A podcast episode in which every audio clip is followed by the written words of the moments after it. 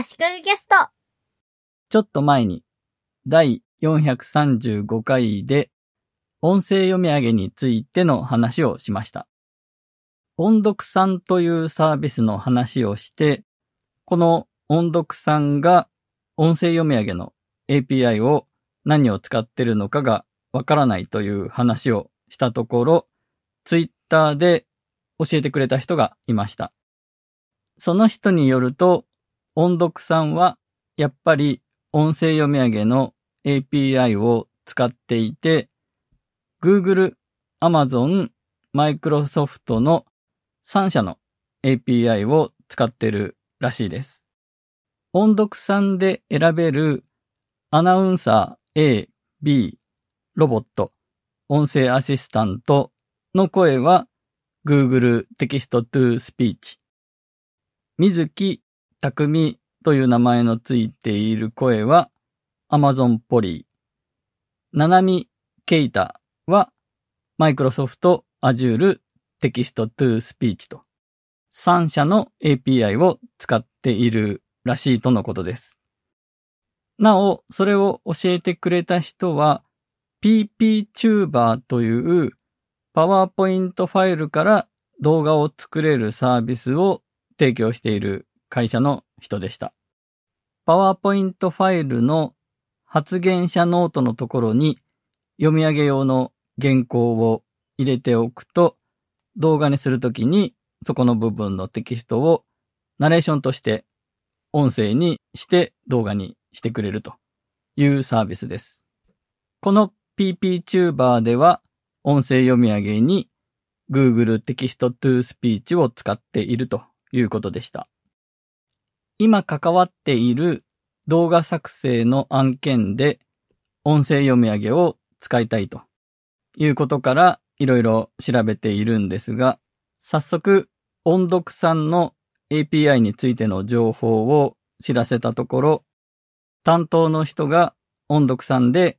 一番いいと思って気に入って使っていた音声は Google テキストトゥースピーチの JA-JP-Standard-B という声だということが分かりました。その人によると、いろいろ試した結果、Google テキストトゥースピーチ一択だと。Amazon ポリじゃクオリティ的にダメだということでした。確かに Amazon ポリの女性の人の声は今一つだと私も思ったんですが、男性の方の声は結構いい線いってると私は思います。ともかく今回の案件の動画制作の担当者が気に入っている声は Google テキストトゥースピーチの音声読み上げだと分かったんですね。さっきから声が声がと言っていますが、声そのものの好き嫌いというよりは、読み上げる時のイントネーションなどがいかに自然かという判断基準ですね。で、今回の案件で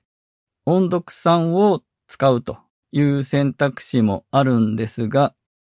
音読さんは無料で使うには月に5000文字という制限があるのと、クレジットを必ず入れなければいけないという決まりがあります。一方で、Google テキストトゥースピーチの API を使う場合、毎月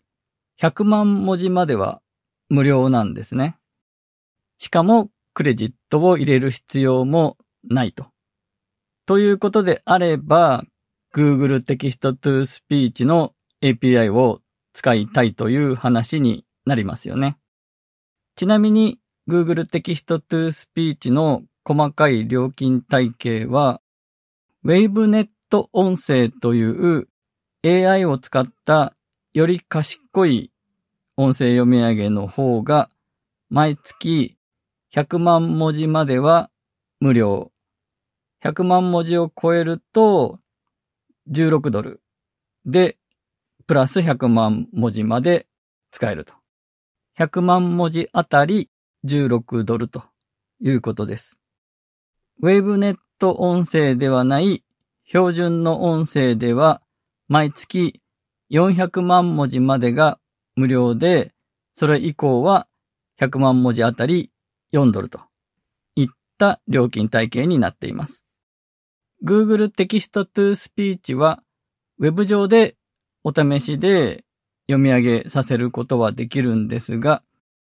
API しか提供していなくて、音声ファイルを作るには API を使って、ある程度プログラム的なものを作らないといけないんですね。プログラム的なことは私は得意ではないのですが、調べたところ、Web でも使われている技術の PHP や JavaScript でも使えるということなので、ネットでいろいろ調べて先人の知恵をお借りすれば、なんとかなるんじゃないかなと思い、じゃあ、私の方でちょっとやってみますという話になりました。で、その後、Google テキストトゥースピーチで作った音声をファイルとしてダウンロードする方法をいろいろ調べていたら、あるツールにたどり着きました。それはフリー TTS というシンプルな名前のサービスなんですが、Google テキストトゥースピーチと Amazon ポリーで音声読み上げができて、ファイルとして保存できるんですが、週に6000文字まで無料で使えるんですね。しかも、ユーザー登録などしなくても使うことができます。音読さんの月5000文字に対し、週6000文字だとかなり余裕があると思いますし、ユーザー登録もいらなくて、クレジットも入れなくていいと。いろいろとややこしい準備をして、Google テキストトゥースピーチの API を使うよりも簡単だし、文字数制限もこれだけあれば、今回の案件では大丈夫なんじゃないかなと思っています。また、このフリー TTS は Mac、Windows 用のアプリケーションもあります。Mac 用のフリー TTS はちゃんと Mac App Store でインストールできました。このアプリ版はちょっと癖があって洗練されてはないんですが、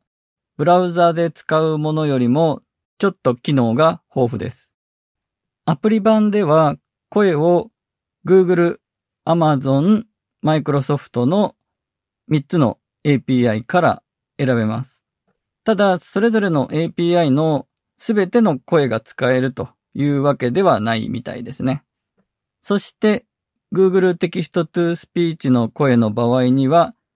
ピッチとスピードを変更できるなど、それぞれの API が用意しているカスタマイズできる部分に対応しているようです。アプリ版では音声を再生する、聞いてみることができなくて、ダウンロードするだけというのがちょっと残念ですね。あと、なぜかテキストのペーストができません。他で用意した読み上げ用の原稿をコピーペーストできないんだったら使い物にならないんじゃないかと思うんですが、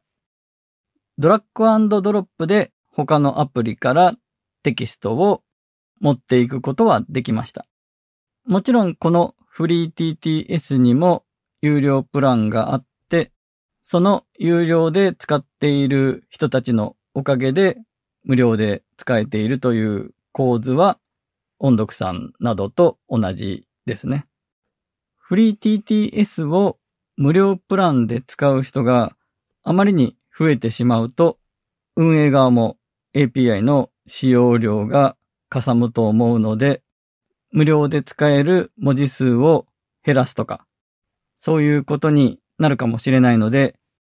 あまりこのツールの存在を広めない方がいいのかなと思ったりもしています。今回は以上です。